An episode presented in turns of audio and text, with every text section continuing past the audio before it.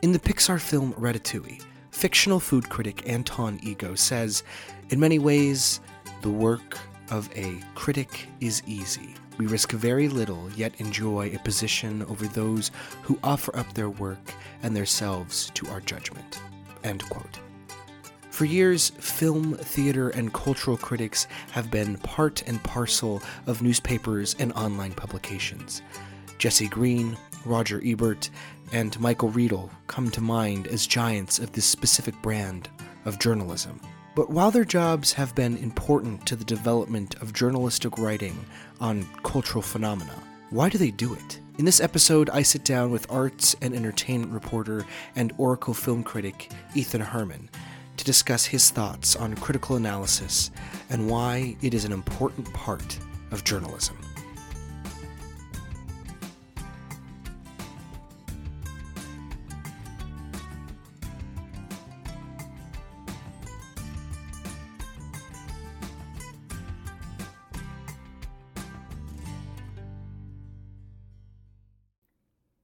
Brief content warning. Some of the films Ethan and I discuss contain heavy subjects such as mental illness and suicide. My name is Ethan Hermann. I am a reporter for the Oracle. I am a second year student at Hamline, a psychology major because I'd like to be a therapist if everything works out. Um, at the Oracle, I typically do, well, you can call them opinion pieces, you can call them movie reviews, you can call it pretentious garbage, call it whatever you like. But um, what type of things I write? What do I do? What is a writer? Um, Wow, esoteric, very esoteric. I did ask my question that my, myself that question a lot before I got here. Like, why why am I a writer? Why what value is there to like? You know, I saw the question that was like something along the lines of, um, "Why are you a writer for the Oracle?" I don't know.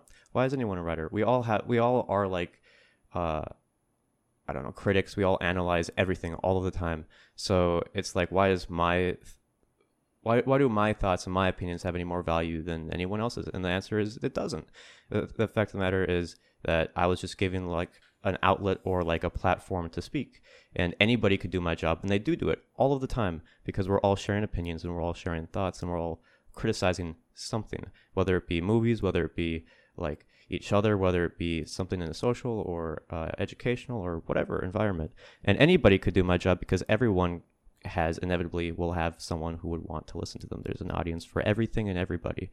Um, but uh, for my movie reviews specifically, I guess I I'm of the mindset that with experience there will inevitably be expression, and with expression there will inevitably be uh, criticism of the expression. I'm really glad you said earlier that you can like cut out pauses because I have it like this concept in my mind and I want to express it, but it's like I think not to spoil one of your later questions, but you you ask something along the lines of like um, why is criticism important, and uh, I think this sort of or film criticism or criticism in general important in journalism, and I think this kind of uh, is maybe not the crux, but it's it's one of my main motivators when I write is sharing expression because criticism is also expression.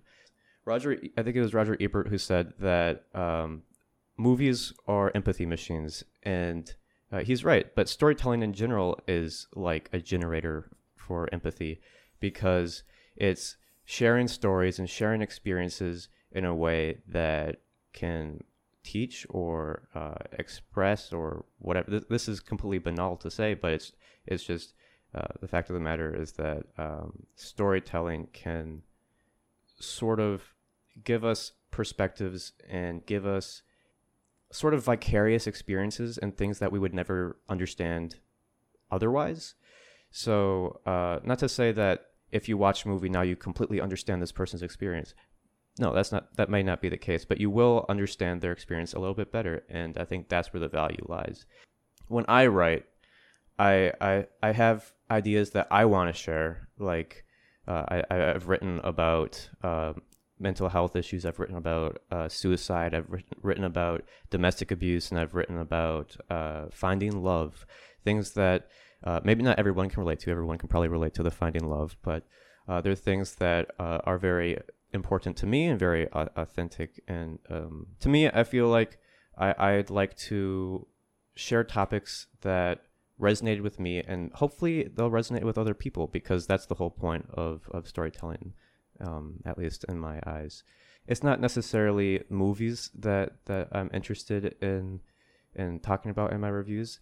That's like an easy outlet or an easy what, what's something you would say that like you can use it to talk about something like what would you it's like a good um uh, that's a really hard question yeah like that that concept of it's a way for you to frame like a conversation. Right. It's like a frame. Something. It's like a like it it gives me parameters to have like a I don't want to say it like it, it, it like it's not as much about specificity. It's more about like if I have a topic like like suicide or a topic like um domestic abuse. Mm. I I would rather not just write about those specifically because or write about those directly because I feel like there are, are other people who are way more credible in those fields to talk about it. But um, I, I think if I use movies as a way to relate to like if if I can share a movie that that focuses on a certain concept, then people can use the movie as sort of like an example or again that uh, that vicarious experience to understand it a little bit better. And then if i talk about the the thematic idea then it'll be like an additive or like um, just a way for people to it's just to create discourse really. Um, i definitely don't think that my obviously if i did think that my my writing was objectively correct, then there would be problems with me that would, we would need to assess. Um, I actually have a question for you. Right, then, okay. if we're gonna, it's interesting to me that you say that you know the reason why you're interested in doing these reviews and interested in in reviewing and critiquing and uh, you know looking at films and media through that lens right. to frame it as a way to have a wider conversation about something you can relate to and that hopefully you know other people can relate to. It's interesting to me to hear that because so often I've heard that a number of critics uh, take the approach of, well, I saw the piece and I can talk about the ideas, and really at the end of the day, my job is to say, should people go see this or should people not go see this? Right. They have so fixated on the, well, I'm somebody who studied film, or I'm somebody who studied history of film and cinema and theater and books. So I objectively can tell people when something is good and when something right. is bad.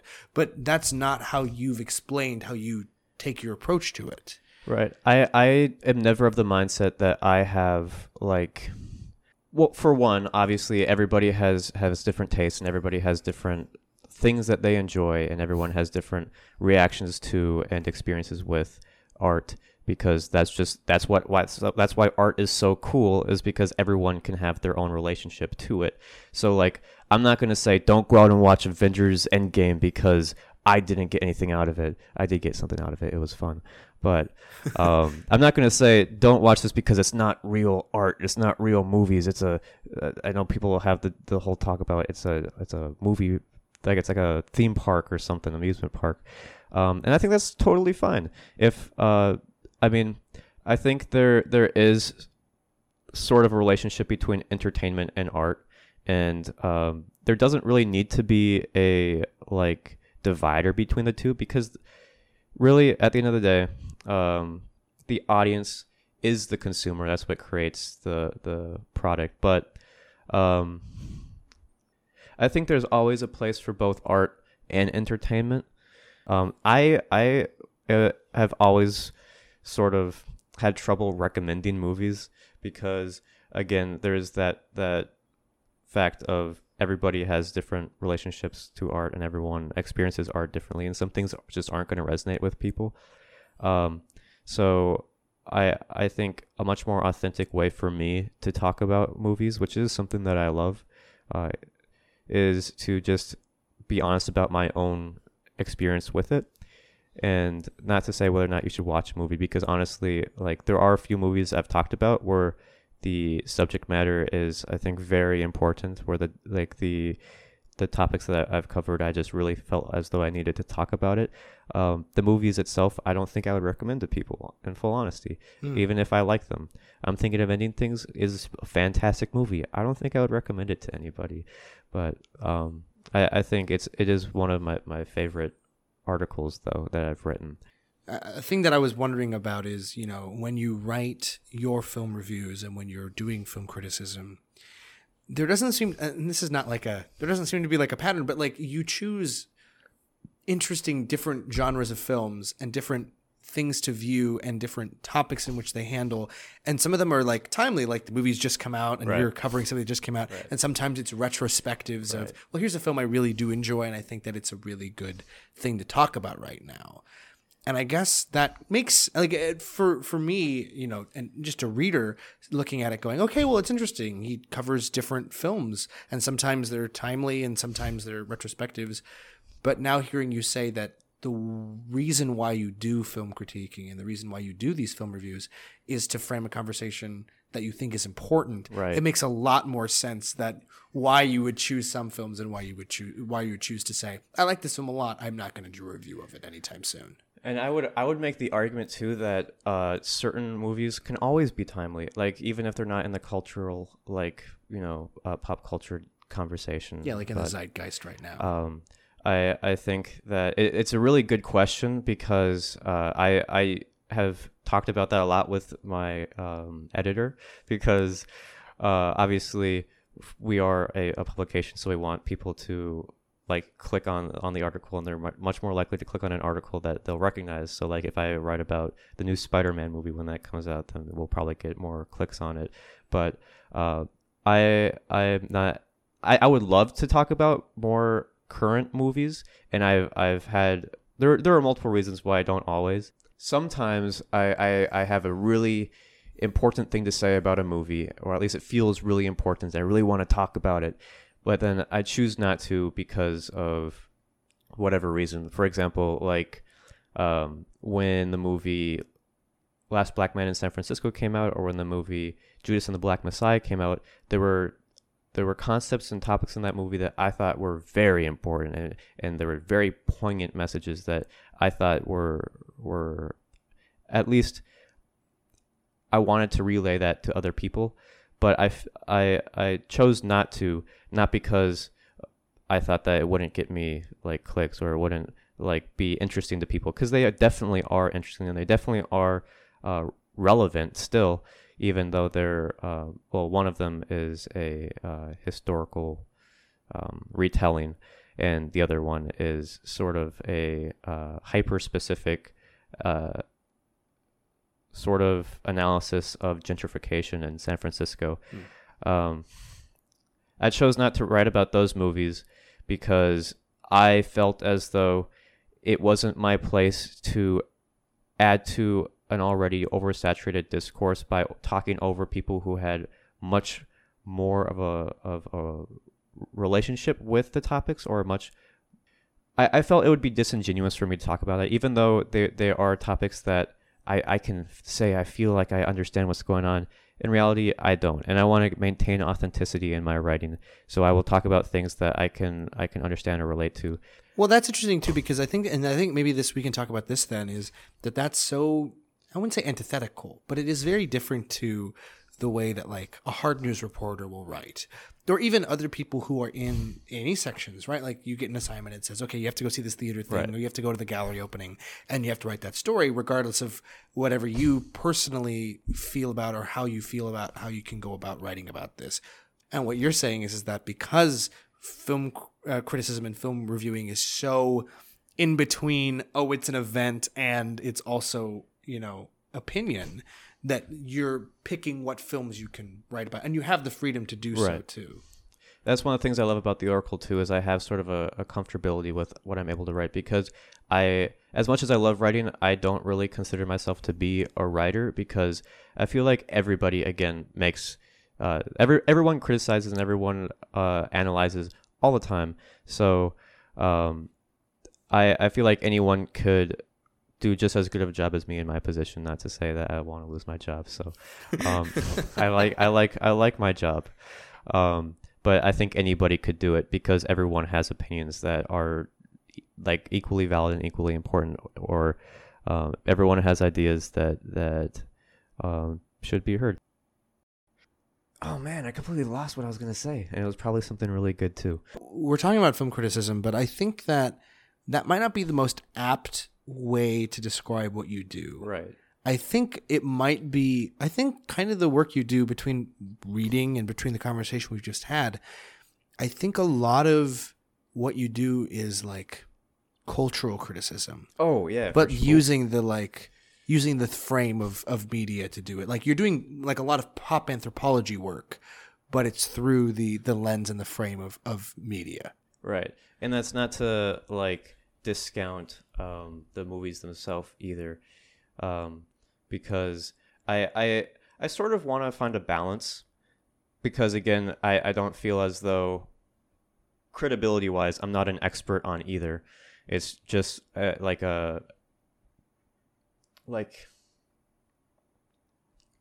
trying to find the word. It's I want to find a balancing act because there are things I want to talk about and in in both movies and uh, like social criticism, um, because like I, I think one of one of the the issues with uh, obviously most people look at movie critics as ah they they hate movies and oh man they're they're ruining things that I like or or whatever. And I think that is kind of uh, an issue with some critics but I think criticism and uh, not just film criticism but criticism in general is is very important as a way to improve whatever it is you're criticizing without criticism I think that you're you're stuck in a sort of like I don't know, uh, anti progression. I think the the death of creativity and the death of art is the inability to to be criticized or or to uh, or or to improve.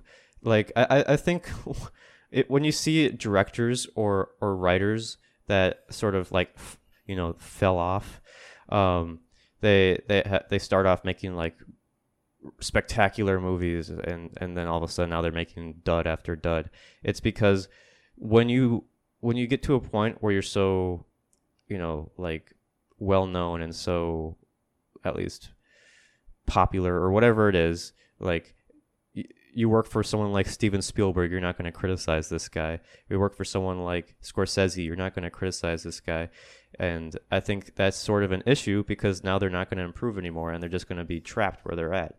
I, I, I think it's it's a huge problem that some people are sort of afraid of criticism because I think we should also be learning how to self criticize as a way to self improve.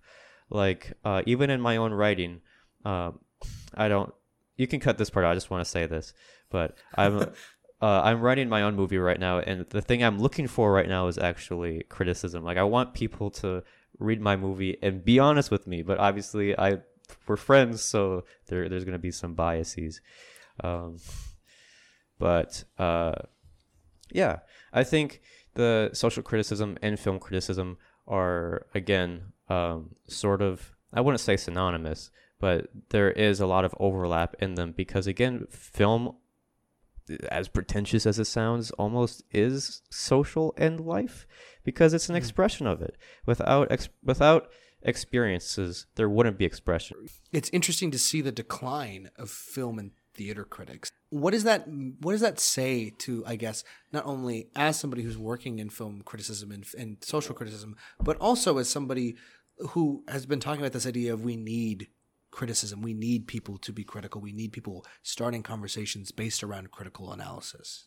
Honestly, I'm not too afraid of it. I don't think criticism is ever going to go away. I mm. think as long as there is experiences and as long as there is expression, there will be criticism. As long as there's criticism, there will be criticism of the criticism, and that's sort of the the healthy cycle. I mean, um, I, I even though there is sort of like a, a decline in criticism, I don't think it's going anywhere. And even if it's not going to be as uh, like prevalent on your your like even if you're you're I don't know, like your big name it, even if criticism or film criticism or whatever criticism in general that, that you'd be consuming, even if that's not in like your immediate attention, it doesn't mean that it, it's disappearing, and it doesn't mean there won't be an audience for it, and it doesn't mean that it's uh, like less important or or whatever. Um, it's it. I should say it shouldn't be about like being it's not like popularity. It's not about a popularity contest. At least to me, Mm. I feel like my fear isn't. I mean, I work for a school newspaper. I get like probably a hundred views max on my articles. I'm not scared about the views. It's not why I write. I, I write for the big Oracle dollars. Give me more Oracle dollars. um,